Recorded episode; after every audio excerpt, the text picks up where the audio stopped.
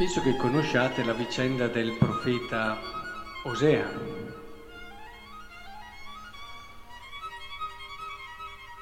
Dio gli chiede di prendere come sposo una prostituta e di generare figli di prostituzione. Chiaramente dinanzi ai ripetuti tradimenti della donna che dice ma i miei uomini, i miei amanti mi garantiscono di avere questo, di avere quello, mi garantiscono una certa possibilità, ecco che chiaramente il profeta va per più volte in crisi, si ribella, accusa. Poi però eh, viene cambiato radicalmente l'atteggiamento ed è quello che abbiamo appena ascoltato. Lei comprende in fondo che con suo marito stava meglio e tutte le altre cose erano alla fine fumo. E allora abbiamo ascoltato cosa dice il Signore. Ecco io la sedurrò, la condurrò nel deserto e parlerò al suo cuore. La mi risponderà come nei giorni della sua giovinezza, come quando uscì dal paese d'Egitto. E avverrà in quel giorno, oracolo del Signore, mi chiamerai marito mio e non mi chiamerai più Baal, mio padrone. Ti farò mia sposa per sempre, ti farò mia sposa nella giustizia e nel diritto, nell'amore e nella benevolenza. In fondo ha fatto vivere al profeta quello che lui ha vissuto con il suo popolo. La vita del profeta è diventata una, una, un, un dramma che parlava di Dio, parlava di Dio in tutto quello che lui viveva, in quella che era la sua sofferenza interiore e anche in questo riprenderla, gli chiede quindi di riprenderla, di ridarle fiducia e di rilanciare per questa donna una possibilità nuova. In fondo questo è lo stile di Dio, più che mai quest'anno siamo chiamati a riflettere su questo stile. Com'è difficile, com'è difficile mantenere fiducia in una persona dopo ripetuti tradimenti, com'è difficile. Credo che questo a livello umano non sia del tutto possibile, perché una volta, due volte, tre volte, alla fine eh, il pensiero che ti viene più ovvio, anche più comprensibile, più chiaro, è che non ci sia più nulla da fare. In fondo è quello che dicevano a Gesù questi invitati, hanno invitati meglio, questi presenti alla casa di questo capo che aveva chiamato Gesù perché sua figlia era morta, era morta, basta, è morta. Non c'è più niente da fare. Nel momento in cui Gesù dice eh, andatevene perché questa fanciulla non è morta ma dorme, lo deridevano. Cioè mi sembra di vedere tante persone che dinanzi a quello che è la fragilità, il peccato, il tradimento, anche ripetuto di certe persone, dicono ma è morta, ma è morta, dai non c'è più niente da fare. E, e chi vuole ancora credere in questa persona, nella possibilità di ritornare ad una nuova vita, ecco che lo deridono, lo deridono. Ma dai, su, ormai ha già avuto abbastanza possibilità.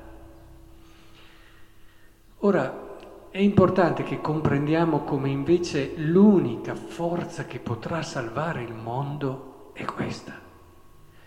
Essere incrollabili nella fiducia verso anche chi avesse sbagliato, che non vuol dire adesso lasciarlo andare, cioè questo capite bene anche voi, ci sono dei tempi, ci sono anche la necessità di garantire la sicurezza di tutti, adesso penso a certi delitti o a certe situazioni, però mai, mai, ad esempio la pena di morte è una sconfitta terribile, terribile per l'uomo. E così anche il fatto di vedere la prigione semplicemente come un luogo di punizione o semplicemente di controllo sociale e di tutela della società e non vedere invece nella prigione anche quel luogo dove la persona che ha sbagliato, che si è abbruttita nel peccato, nell'orrore, eh, possa trovare anche una fiducia che lo sorprenda, una fiducia che possa aprire in lui morto, tra virgolette, la possibilità di una nuova vita.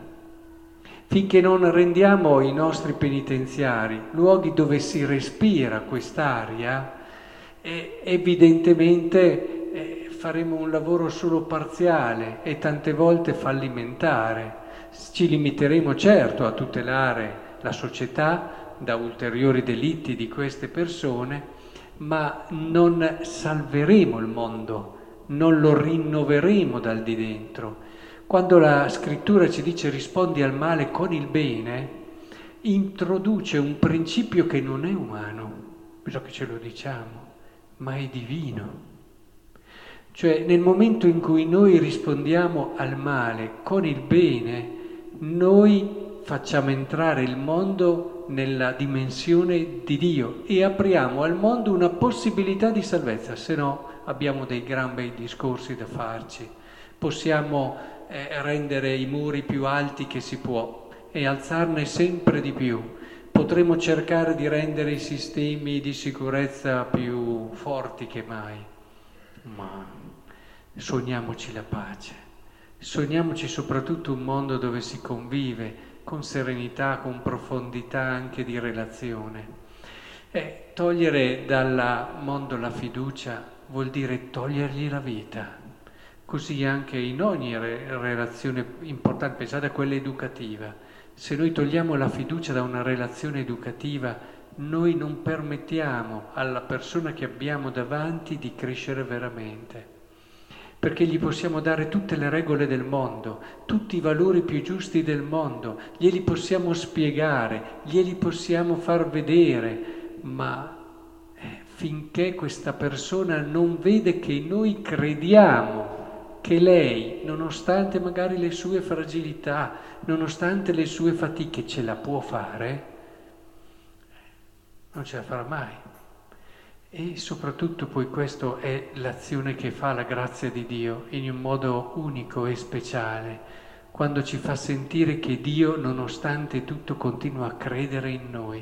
È molto bello perché qui la vita del profeta diventa luogo dove Dio parla. Spesso lo ha fatto Dio con i profeti, non so, vai, rompi questa brocca eccetera, e via. E tanti altri esempi dove fa fare dei gesti, dei gesti simbolici che diventano un segno del suo messaggio, della sua parola.